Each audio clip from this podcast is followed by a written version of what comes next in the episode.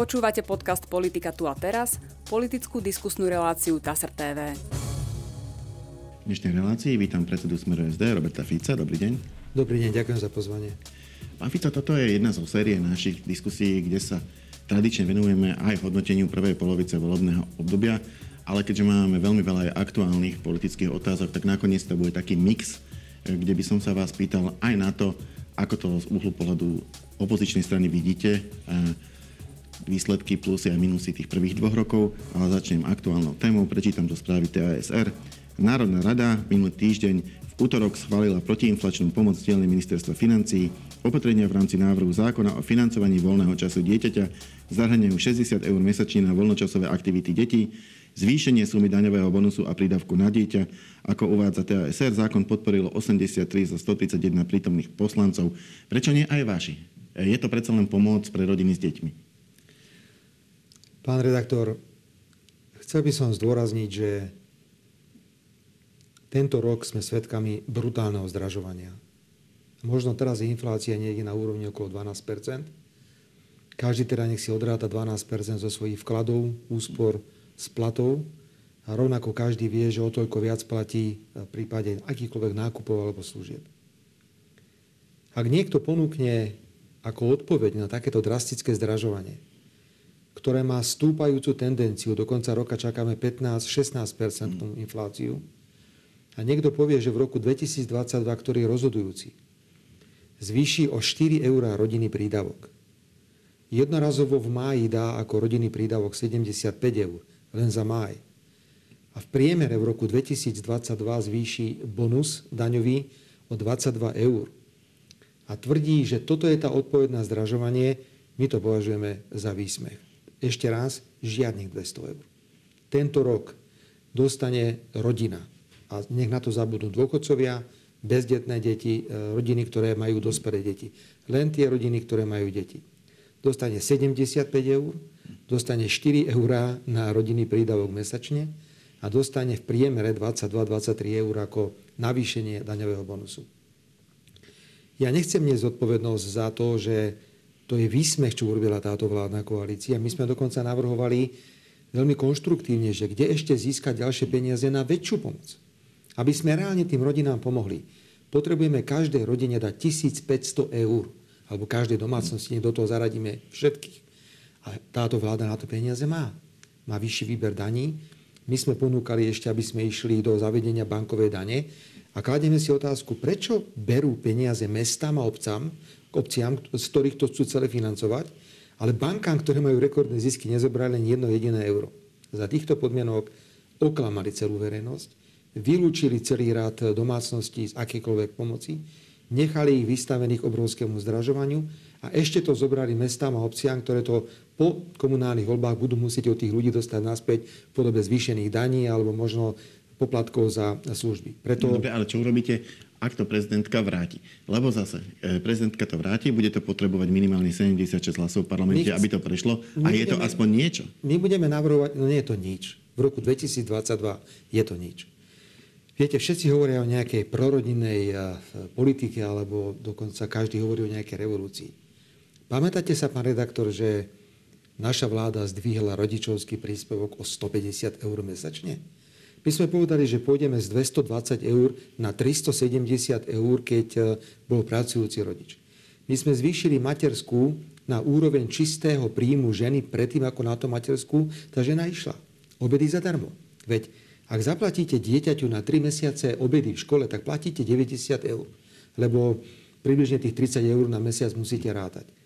Veď ani len tie obedy zadarmo, ktoré sme my mali a ktoré oni zrušili, nevedia nahradiť týmito opatreniami. My sme ale nekričali, keď sme dávali vlaky zadarmo, keď sme robili školské výlety zadarmo, boli obedy zadarmo a ďalšie a ďalšie veci, vrátanie zdvíhania rodičovského príspevku a materského, že toto je nejaká revolúcia. Toto, čo dali, je nič v porovnaní s tým, čo sme urobili my. Takže naše odpovedenie. No, ale to boli ekonomicky dobré roky. Teraz, to, teraz, redaktor, no, teraz, nemôžete, to nemôžete povedať, že my sme si takisto prešli v mnohých situáciách finančným peklom, ale my dobre vieme, že vládna koalícia disponuje 800 až 900 miliónmi eur, ktoré získali z lepšieho výberu alebo teda z vyššieho výberu daní.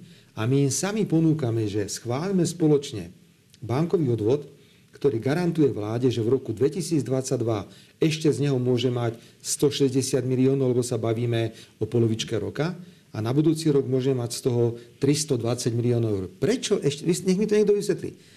Prečo berieme mestám a obciam a oni sa celkom oprávne nebúria, viete, že sú v štrajkovej pohotovosti a prečo nebereme tým, nebereme tým bankám? Takže moja odpoveď je nasledovná. Nasledujúce mesiace, okrem teda hlavnej agendy, a to bude referendum o predčasných parlamentných voľbách, budeme neustále predkladať do parlamentu návrhy na zdaňovanie monopolov, na zdaňovanie bank, lebo treba brať peniaze tam, kde sú. A z týchto peňazí financovať akúkoľvek podporu pre verejnosť, ktorá tú podporu vzhľadom na zdražovanie potrebuje.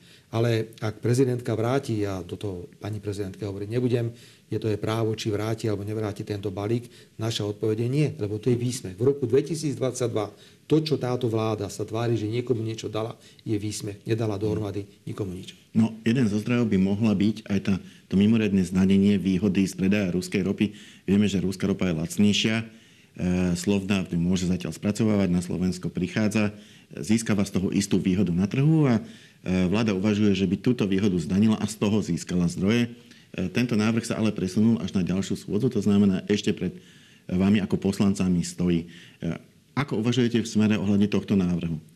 Predovšetkým tento návrh nie je na stole, takže nemáme o čom hlasovať.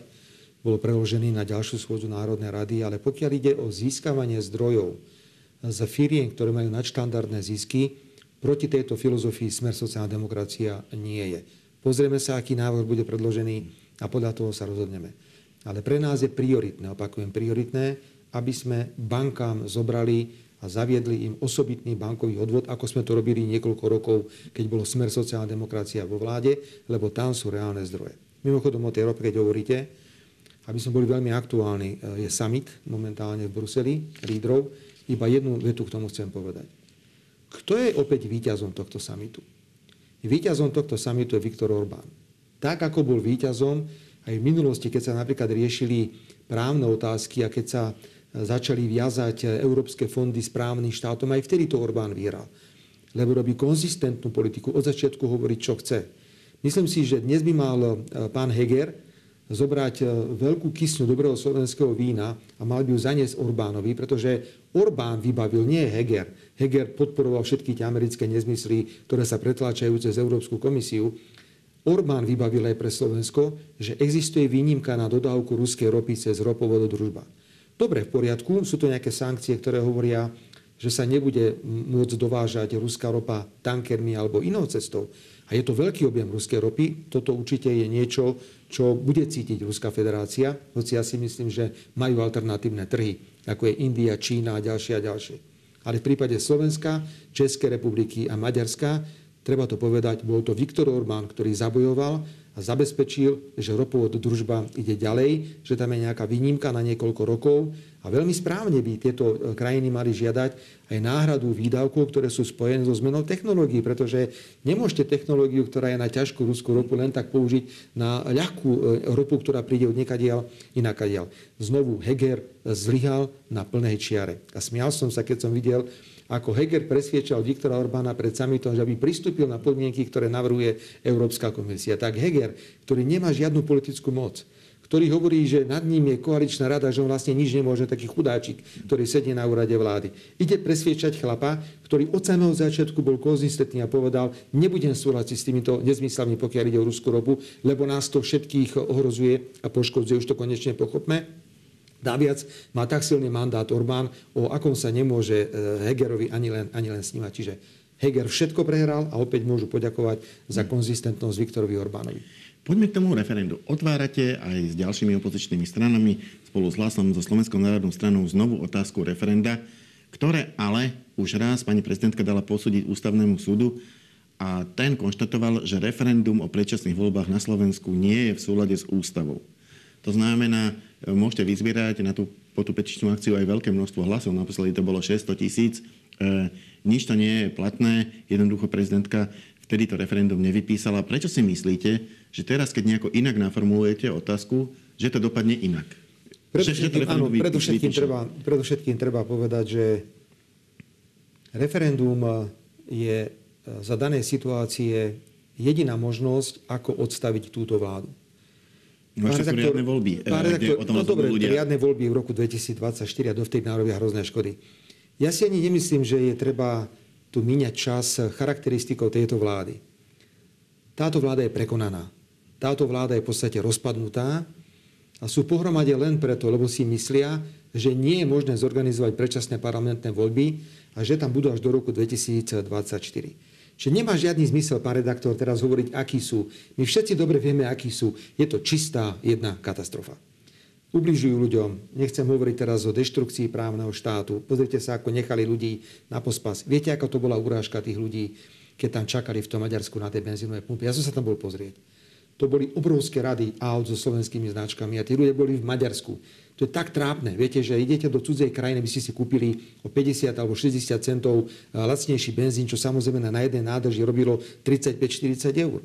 A sú tu ďalšie iné momenty. Pozrite sa na ich kultúru vládnutia. Pozrite sa, ako vôbec nepoužívajú sociálny dialog. Preto dnes je na stole otázka prekonania vlády a ponúknutia iného typu vládnutia. Pán redaktor, my sme urobili všelijaké chyby, ale jednu vec sme určite nechybovali a to bolo, že sme viedli normálny dialog s partnermi. Nám sa nemohlo stať to, čo sa teraz stalo s mestami a obcami.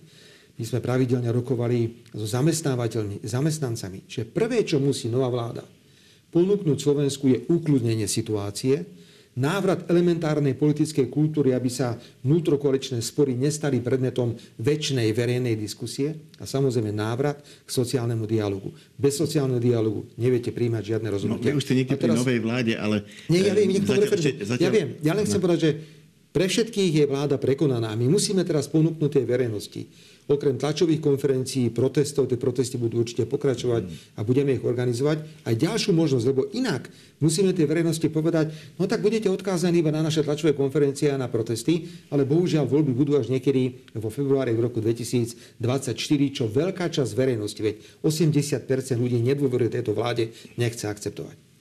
Referendum, ktoré prezidentka zmarila, malo otázku, pán redaktor, na ktorú už predtým boli dve referenda. Súhlasíte? Dve referenda sa konali v minulosti na otázku. Ale nie s tým, že ho zmarila, e, len s tým, že už nie, boli nie, referenda. Nie, nie, no, ešte raz. Otázka, ktorú prezidentka zmarila, alebo referendum, ktoré bolo zmarené prezidentkou. Takéto tu už bolo dvakrát predtým na tú istú otázku. Čiže my sme bona fide v dobrej viere dali tretíkrát tú istú otázku a išli sme do referenda, aby ľudia rozhodli, či chcú alebo nechcú predčasné parlamentné voľby. Prezidentka, keďže je súčasťou vládnej koalície, to je úplne evidentné, že ona je v podstate ako keby ďalším kolesom e, na, na, na tom vozidle tej vládnej koalície, sa rozhodla, neviem, kto dal pokyn, toto nebolo z jej hlavy a referendum zmarila. My teraz stojíme pred vážnou úlohou. Máme rozhodnutie ústavného súdu, ktoré niečo hovorí. Toto rozhodnutie ústavného súdu v podstate hovorí, že ani nie je možné vyvolať predčasné parlamentné voľby, čo je nezmysel. Predsa vy musíte mať v rukách nejaký politický nástroj, keď dôjde ku kríze, aby ste tú krízu vedeli riešiť. Preto ideme do jednej jedinej otázky. Tá otázka bude mať charakter ústavného textu, teda navrhujeme slovenskej verejnosti, že či sú za takúto zmenu ústavy. A tam je presne naformulované, čo chceme, aby bolo zmenené, pokiaľ ide o referendum, predčasné parlamentné voľby a skrátenie volebného obdobia. Áno, pán redaktor. My musíme rátať s tým, že prezidentka ako súčasť vládnej koalície opäť hodí záchranné koleso tejto rozhádanej vláde a pomôže tým, že toto referendum opätovne zmarí. Ale my máme povinnosť ísť proti tomu a vysvetľovať pani prezidentke, že jej povinnosťou je chrániť záujmy Slovenskej republiky a nie záujmy Matoviča a Lipšica. Toto je budeme musieť hovoriť. Čiže my teraz predložíme otázku. Tá otázka bude predmetom ešte možno dvojtýždňového odborného posudzovania ja budem oslovovať všetky politické strany, ktoré budú mať záujem, budem oslovovať sociálnych partnerov a opätovne im budem hovoriť, dámy a páni, my vám nedávame ponuku ľavicového videnia sveta teraz. My nechceme kvôli tomu parlamentné voľby. My chceme parlamentné voľby kvôli tomu, aby sa krajina ukludnila a vrátili sme sa k normálnemu dialogu, ktorý tu nemáme. Vy ste nás niekedy videli, pán redaktor, že ja by som sa takto správal verejne s Andrejom Dankom s Belom Bugárom. To tu nikdy nebolo. Ak aj bol nejaký konflikt, sme ho vedeli vyriešiť. Jednoducho, tak hlboko padla politická kultúra, prestali fungovať demokratické inštitúty, že my musíme ponúknuť tej verejnosti, dámy a páni, Ponúkame novú formu vládnutia, demokratickú, právnu, založenú na sociálnom dialogu. O obsahu sa nebavíme, lebo je pravicové videnie, ktoré ja musím rešpektovať, je liberálne videnie, ktoré musím rešpektovať a je ľavicové videnie, ktoré presadzujem ja. Máme plán. Plán je vyzberať do dvoch mesiacov 350 tisíc podpisov. Prezidentka po tom, čo dostane petičnú akciu, sa buď obráti na ústavný súd, alebo do mesiaca musí referendum vyhlásiť. A potom sa musí konať do 90 dní od vyhlásenia referenda. Ako to rátame, tak to rátame. Presne v deň komunálnych volieb sa môže konať referendum. Čiže ak, ušetrili ak, sme... Ak by to všetko samozrejme, podľa, podľa tejto predstavy. Ja, ja to rešpektujem, ale ja opakujem ešte raz. Pani prezidentka sa musí opätovne dobre poobzerať. Chápem, že bude, mať obrovské tlaky zo zahraničia. Ona dobre vieme, že je pod tlakom cudzích záujmov. Bude chcieť zase zachraňovať túto vládnu koalíciu. Ale otázka je jednoduchá. Pani prezidentka Čaputová, ste tu za to, aby naďalej v tejto krajine vládol blázon Matovič? Ste za to, aby tu riadil procesy typické pre 50. roky z minulého storočia nejaký Lipšic? Ste za to, aby ste to boli svetkyňou rozhádanej, rozbitej vládnej koalície, ktorá pre ľudí nič nerobí? Alebo ste za to, aby sme sa vrátili k normálnemu, demokratickému a právnemu zriadeniu tak, ako sa patrí, ako sa píše v Ústave Slovenskej republiky. Pani prezidentka sa môže rozhodnúť, ale my už musíme tej verejnosti niečo ponúknuť. Ak máte 80% nedôveru, pán redaktor, nemôžete, nemôžete len organizovať mítingy. My ich vieme zorganizovať. Vy to vidíte, že ich vieme zorganizovať. Aj tam chodí obrovské množstvo ľudí na tie mítingy. Aj ideme znovu teraz robiť. Ideme sa prvýkrát stretnúť opäť na Cyrila metoda. Potom nás uvidíte vo veľkom množstve 17. alebo 16. lebo je 30 rokov deklarácie zvrchovanosti Slovenskej republiky. Potom nás uvidíte na SMP. Tam som teda veľmi zvedavý, či pani prezidentka bude mať odvahu ísť na SMP niekde, potom ako vyznamenala fašistov. Potom máme 1. september, budeme robiť veľké zhromaždenie pred ústavným súdom v Košiciach. Toto my ideme robiť, ale to je málo. Tá verejnosť musí dostať do rúk nástroj, ako túto krízu vyriešiť. Uh, mám tu tie otázky ohľadne volebného obdobia. Uh, je pravda, že prvé dva roky prebehli vlastne úplne neštandardne. Uh, v podobe pandémie koronavírusu sa tento štát vlastne potýkal s problémami, aké nikdy predtým v živote nemal. No a ledva tá pandémia ako keby ustúpila, pretože prišiel, prišiel variant Omikron, ktorý vyzerá, že nie je až taký agresívny alebo až taký vražedný, ako boli tie predchádzajúce. E, tak sa rozbehol konflikt na Ukrajine, ktorý opäť vytvoril obrovské množstvo ďalších neštandardných e, problémov, v ktorých je tento štát. Vy ste povedali a už v tejto relácii... V čom, v čom, v čom máme, čo my máme spoločné s vojnou na Ukrajine, pán redaktor? Prosím, nevytvárajme, prepašte, že som vám skočil teraz do vašej otázky, ale nevytvárajme atmosféru, že no, chudáci v tej vláde, veď oni stále majú nejaké problémy. Čo má táto vláda a čo má táto krajina spoločné s ukrajinskou vojnou? No, veľmi jednoducho, táto vláda má s tou vojnou spoločné tie dopady, pretože máme tu veľkú migráciu z Ukrajiny, ktorá prichádza na naše územie. Máme samozrejme problémy redaktor, energetického charakteru. Pán redaktor, zase, zase prosím, buďme, buďme veľmi korektní. Ale máme. Ešte raz, buďme korektní voči, voči verejnosti. Ak sa pozrieme na situáciu, ktorá je dnes, Podstatne viacej ľudí sa vracia na územie Ukrajiny, ako z územia Ukrajiny vstupuje na Slovensku. Dúfam, že súhlasíte. Tie pomery sa zmenili. Po ďalšie. Ak zoberiete celkový počet ľudí, ktorí prekročili ukrajinsko-slovenské hranice, tak z nich možno, možno 80% išlo ďalej a len časť tých ľudí zostala tu na Slovensku. Dalo by sa o mnohých veciach polemizovať, že či všetci naozaj potrebovali pomoc alebo ako potrebovali pomoc.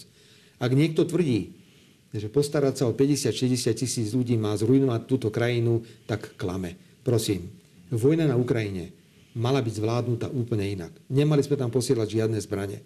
Od samého začiatku sme mali jasne bojovať za naše energetické záujmy. Chvala Bohu, dnes sú takí lídry svetoví, ako je nemecký spolkový kancelár, ktorý povedal, zabudnite na to, že tu budeme riešiť blokovanie ruského plynu, lebo nám zrujnujete nemeckú ekonomiku. Nemci veľmi správne pochopili, že si nemôžu dovoliť nechať zrujnovať krajinu kvôli vojne, s ktorou ani Nemecko nemá ani spoločné. Čiže bolo treba sa starať o plyn, bolo treba sa starať o ropu, ale to nám vybavili Viktor Orbán. Znovu vláda by mala poslať blahoprajný telegram za to, že ako Orbán pomohol Slovenskej republike. Mali sme hľadať príležitosti. Prečo sa všetci vyhovárajú nejakú vojnu? Nehovoriac o tom, že ak sa pozrieme spätne na to, čo sa dialo okolo covidu, netransparentné nákupy, niekto na tom strašne zarobil. Viete, a zaujímavé bolo, že vôbec sa to neukázalo o nezamestnanosti, tak potom aký problém tá krajina má, keď v podstate tá nezamestnanosť sa nejako výrazne nemenila. Takže je to problém, ja som si tiež zažil svoj problém. Predsa v roku 2009 bola naštartovaná svetová finančná kríza. A to tiež nebola sranda. A museli sme riešiť a hľadali sme riešenia v dialogu. Ako bolo to šrotovné, ako bola pomoc ľuďom. Všetko sme preto urobili. Takže sú tu momenty, ktoré boli pochopiteľne unikátne, ako je COVID. No ale veď, to, ja teraz nechcem tu nejaké konšpirácie šíriť. COVID skončil, máme vojnu, máme opičiekianie, po opičiekianiach čo príde? Stále niekto niečo vymýšľa, aby ten svet, svet zabával za to, v akom stave je táto krajina. V plnom rozsahu zodpovedá vláda Slovenskej republiky na čele s Hegerom. Je problém Hegera tak vidí, Vidíte tam aj nejaké pozitívne výsledky? Keď sa pozriete na tie posledné dva roky, bolo pán úplne všetko zle, čo urobili? Pán redaktor, niekto tu rozpráva o nejakých reformách, tak teraz sa poďme o nich porozprávať. Aká reforma bola prijatá na súdnictve, že sa zrušili nejaké súdy? Čo to je za reformu? Všetci sa na tom zabávajú. Ak porovnáte to, s čím prišla pani Kolíková na začiatku a čo je výsledkom toho rozhodnutia, tak vlastne tam nezostal kameň na kameni. Aké reformy? Aké reformy? Že našli e, troch, štyroch somárov, udavačov, e, ktorí nakradli milióny a ktorí teraz sú schopní kvôli tomu, aby si zachránili zadok, e, porozprávať a poudávať kohokoľvek my nemôžeme teraz vyberať nejaké omrvinky. Samozrejme, že boli prijaté nejaké zákony, za ktoré sme aj my zhlasovali. Predsa my nepozeráme na zákony, že toto je návrh vládny, tak sme proti. Ak sú to rozumné veci, tak to podporíme. Ale najlepšia odpoveď je, prečo tejto vláde nedôveruje 80% ľudí. Pozrite sa na, to, na, tú, na tú nemohúcnosť predsedu vlády. Predseda vlády, aby sa zbavil zodpovednosti, vlastne my predsedu vlády nemáme, aj bolo jasné. Predseda vlády neexistuje. On akurát tak sa niekde ukáže, dá ten svoj svetuškársky výraz, tváre, niečo porozpráva, on neexistuje. Vyhovára sa to, na to, to vlastne, On ale definoval, ako to je. On vedie vládu, pán ale, ale nie, je, nie je zároveň predsedom najsilnejšej strany. Pán redaktor, to nie, to, to nie, je tak. Ale to nie je môj problém. Tak snáď tu máme predsedu vlády, ktorý riadi túto krajinu, alebo tam je nejaká bábka. Je evidentné, že Heger je bábka. A potom prichádza druhý moment, o ktorom nechce nikto nahlas hovoriť. Ja teda, pokiaľ je pána Sulíka, máme veľmi rozdielne názory na mnohé veci. Pán Sulík začína otvorene hovoriť o duševnom stave Matoviča. My to hovoríme už niekoľko rokov, ale keď koaličný partner začína hovoriť, že je v manickej fáze. No ten Matovič, počkajte, no, v tejto chvíli pán Matovič nemôže sa brániť, nie je tu prítomný v tejto debate. Tento argument neberiem. Všetky relácie, ktoré sa bez mojej prítomnosti dejú, sú, sú relácie, kde sa moje meno premialo od začiatku do konca. Ja hovorím, že koaličný partner otvára otázku duševného stavu Matoviča, človeka, ktorý je najvýznamnejší pre túto vládnu koalíciu. Čiže, ale je to koaličný partner, ktorý má dlhodobé spory. Ale to je, mňa to nezaujíma, či majú spory alebo nemajú spory, ale prvýkrát v histórii, čo si ja pamätám, že koaličný partner mm. spochybňuje duševný stav svojho kolegu. Máme neexistujúceho premiéra, ktorý je bábka, ktorý tvrdí, že nado mnou je nejaká koaličná rada. Je koaličná rada, ktorá sa nevie poriadne stretnúť. Sám Surik hovorí, že on nebude chodiť tam počúvať nezmysly, príde tam na pár minút a odíde. Máme v komplikovanom duševnom rozpoložení predsedu Olano, strany, ktorá neexistuje, že Olano neexistuje, Matoviča. A potom tam máme pani Remišovu, ktorú nebudem, prepačte, ak dovolíte, v žiadnom prípade teraz komentovať. No a potom tam máme akurát eh, pána Sulíka a tým končí celá vládna koalícia. Myslím si, že kto ešte ako tak drží formu, kto drží hmm. formu, je pán Kolár a strana a Sme rodina. To je to, čo sa, čo sa dá Pravda je, že majú väčšinu v parlamente a to je to, čo rozhoduje v parlamentnej demokracii. Ja ten, čo má ja 76 poslancov, pán, ten vládne, ten, čo má 74, ale, je v opozícii. Ale to ja predsa nespochybňujem. Ja len spochybňujem, že napriek tomu, že išli s ústavnou väčšinou do vládnutia, tak výsledkom je, že 80% ľudí ich nechce, sú totálne rozbití, spôsobili obrovské traumy eh, slovenskej verejnosti a my na to ponúkame demokratický recept. A demokratický recept je referendum o predčasných parlamentných voľbách. To nám nemôže nikto zobrať. To je naša legitímna politika. Ale jednu predsa len spomeniem vec. Dlhodobo ste kritizovali vládu pri príprave plánu obnovy, eh, že to nestíhajú, že to, že to nerobia kompetentne. Eh, nakoniec ten plán obnovy odovzdali medzi prvými, bol hodnotený veľmi vysoko aj, aj Európskou komisiou. A teraz na základe neho už začína tento štát čerpať nejaké peniaze. Ukážte mi, čo urobili s plánu obnovy. Ja môžem sa tam začať rozprávať. A sme doma. Tak teraz no, sa rozbieha, ale tak no, prvé, prvé, čo bolo, bolo treba poschvalovať tie reformy, aby mohli máte, čerpať peniaze. Ale nie sú žiadne reformy, už to znovu pochopme. Žiadne reformy neboli prijaté. Viete, papierov môžete napríjmať, koľko chcete. Rozhodujúca je schopnosť čerpať finančné prostriedky. Uvedomte si, že oni nie sú schopní dohodnúť sa ani len na tom, ako má vyzerať budúci štátny rozpočet. Nie ja, ale Matovič povedal, že tam sa niekde asi rozpadne vláda, lebo nebudú schopní sa dohodnúť, ako má vyzerať rok 2023. Garantujem vám, že na jeseň zrušia to, čo schválili na rok 2023, pokiaľ ide o bonus, pokiaľ ide o tých 50 eur, to krúžkovné, tak z toho sa naozaj rodina naje, že dieťa dostane 50 eur nejakú poukážku, aby mohlo ísť na nejaký, na nejaký krúžok.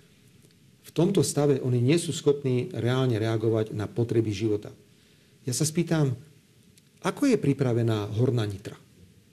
Ukážte mi jeden projekt, pre hornú nitu, teraz sa bavíme o baníctve Prievidzi Handovej. Nie je tam pripravené nič. Ukážte mi, ako sa reálne čerpajú peniaze z toho plánu obnovy. Dobre viete, aké majú teraz momentálne problémy s čerpaním samotných zdrojov z európskych fond, eurofondov ako takých. Viete, keď máte rozhádanú vládu a venujete obrovské množstvo energie konfliktom, nemáte čas na prácu. Jednoducho nemáte čas. A preto si myslím, že to je plitvanie časom, plitvanie peňazí. Už ani netreba o tej vláde veľa hovoriť. My ponúkame a hovoríme, poďme ponúknuť nie ľavicovú alternatívu, aby zase nemal niekto pocit, že ľavica za každú chce vládnuť. My chceme, aby sa znovu rozdali karty.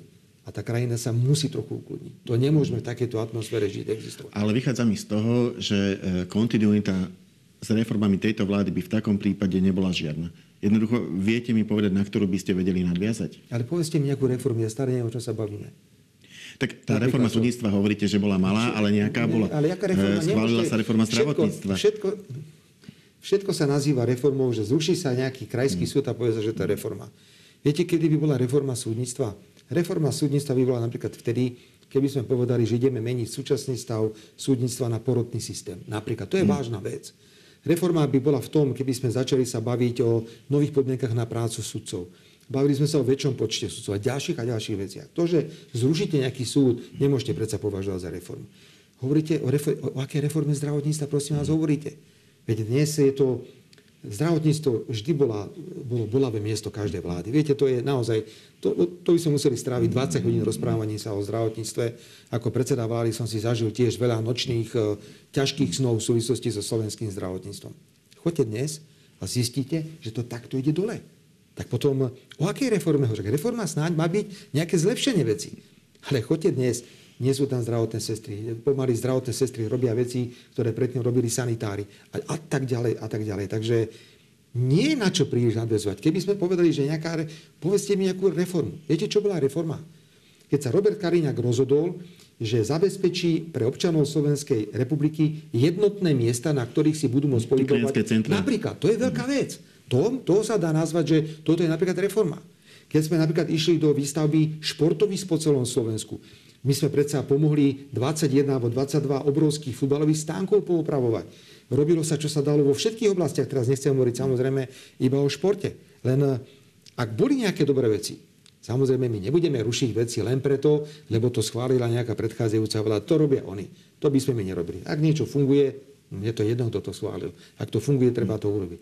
Ale teraz sa tváriť, že táto vláda prijala nejaké reformy, to je také, viete, to je také znásilňovanie, že za každú cenu niečo pozitívne na týchto ľudí povieme.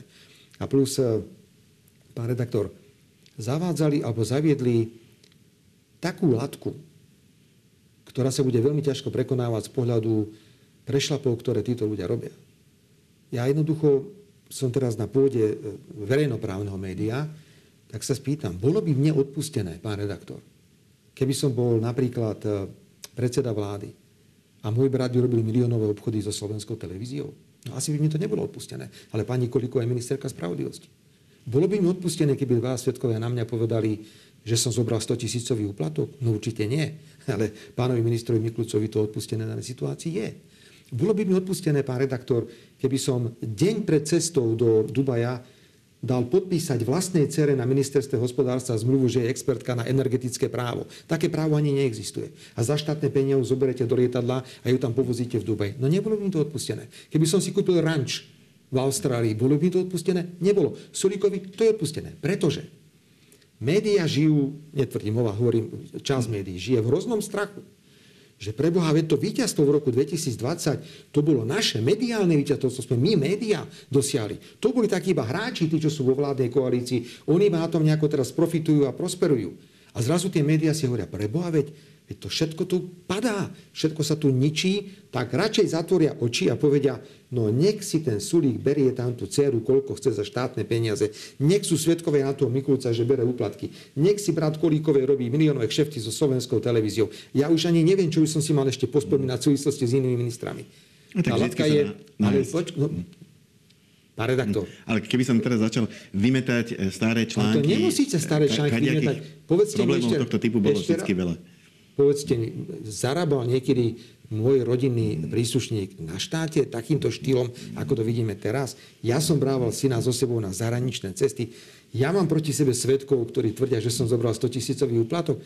Pozor, tá latka je neuveriteľne zle nastavená, lebo médiá ju umyselne akceptujú, lebo si nevedia predstaviť, že táto vláda prehrá. Lebo tie médiá si budú myslieť, tak ako tie voľby si mysleli, že vyhrali v roku 2020, že teraz ich oni prehrajú a bude ich to neuveriteľne bolieť. Toto ma na to mrzí, že sa odpúšťa tejto vládnej koalícii to, čo je za normálnych podmienok neodpustiteľné. Poďme ešte k poslednej e, tematickej oblasti, ktorú som chcel, ale je dôležitá, budú komunálne voľby a zároveň regionálne voľby teraz na jeseň. E, akurát sa teraz už upresňuje termín, ale zrejme to bude Áno. niekedy v oktobri. Ako je na tom smer SD? Sú strany, ktoré už dopredu hovoria, že ako budú asi vytvárať tie koalície. Toto sú naši preferovaní partnery. S týmito stranami nikdy nepôjdeme. Mno- niektoré, väčšina koaličných stran napríklad so smerom SD. Chcem sa spýtať, či vaša strana e, má takéto nejaké, e, že s týmito nikdy a s týmito sa budeme práve naopak snažiť. Predovšetkým naše hranice alebo limity sú stanovené tým, akou stranou je smer sociálna demokracia. My sme ľavicová strana, sme za budovanie sociálneho štátu, sme jasne protifašistická strana, preto máme veľké výhrady voči pani prezidentke Čaputovej, čo urobila s tými vyznamenaniami pre tých nacistov. A samozrejme sme strana, ktorá je proeurópsky orientovaná, ale proeurópsky orientovaná znamená, že podporujeme rozumné európske veci a nie nezmysly. Preto v tomto rámci sa pohybujeme. Ktorýkoľvek partner sa do tohto rámca zmestí, je partner, o ktorom sa vieme rozprávať do budúcnosti z hľadiska spolupráce. Pán redaktor, na každej krajskej úrovni prebiehajú veľmi intenzívne rokovania. Tie rokovania spočívajú vo vytváraní koalícií na župana aj v koalícii na poslancov vyšších územných celkov. Je to veľmi náročné, pretože niekde podporíte župana za nejakú inú stranu, na druhej strane žiadate podporu napríklad na poslancov, alebo žiadate podporu za niektorých primátorov v okresných mestách, ktoré sú v tom, v tom kraji. Sme ešte veľmi ďaleko, ešte majú stále dosť času e, krajské organizácie, aby sa o to postarali. Ja len môžem povedať, čo je pre mňa veľmi dobrá informácia, že budeme kandidovať väčší počet kandidátov, ako to bolo e, pred 4 rokmi. Ja si myslím, že dnes nikto nepochybuje o tom, že Smer sociálna demokracia je jeden z hlavných favorítov budúcich parlamentných volieb. My chceme ešte viacej urobiť do toho oktobra, bude to asi toho 29. oktobra, alebo tam niekde plus minus nejaké dni. A chceme tým našim kandidátom, kandidátom na starostov, primátorov, poslancov obecných mestských zastupiteľstiev, poslancom vyšších územných celkov a županom ponúknuť silné politické zázemie, silnú politickú stranu, o ktorú sa môžu oprieť, ale ja hlavne ponúkam reálny sociálny dialog s týmito partnermi. Takže ja sa neobávam o výsledok v komunálnych voľbách. Viete, ako to v tých komunálnych voľbách je, že nech dopadnú akokoľvek tie komunálne voľby, každá strana tvrdí, že vyhrala. A tak to je, to je, To, to taký už je ten, to je ten folklór. Takže ja si myslím, že bude to zaujímavé najmä preto, lebo bude vysoká účasť pri voľbách do VUC. Pri voľbách do VUC tá účasť bývala okolo 20%, nízka, a teraz bude okolo 55-60. Tak keby do toho ešte došlo referendum, to by bol veľmi zaujímavý volebný deň. Hm. Takže moja úplne posledná otázka, či už viete povedať aspoň jedno meno, že tohto budeme podporovať v komunálnych alebo regionálnych Ja. Robaška Trenčine. Keď chcete počuť, tak rovno poviem. Ale máme už aj ďalšie mená ľudí, ktorí sú pripravení kandidovať na županov. Sú rozhovory, kde chceme podporiť aj iných kandidátov na, županov. My samozrejme komunikujeme celkom prirodzene, predovšetkým so stranou hlas, kde hľadáme nejaké prieniky v jednotlivých krajoch. Kde to bude možné, to urobíme, kde to nebude možné, to neurobíme. Ale je úplne evidentné, že spolupráca Smeru a Hlasu musí pokračovať, ale to je jediná zmysluplná alternatíva pre Slovensko. Ďakujem pekne, to bola posledná otázka Ďakujem pre predsedu Smeru SD Roberta Fica. Pekný deň. A my sa v našej relácii stretneme opäť na budúci týždeň. Dovidenia.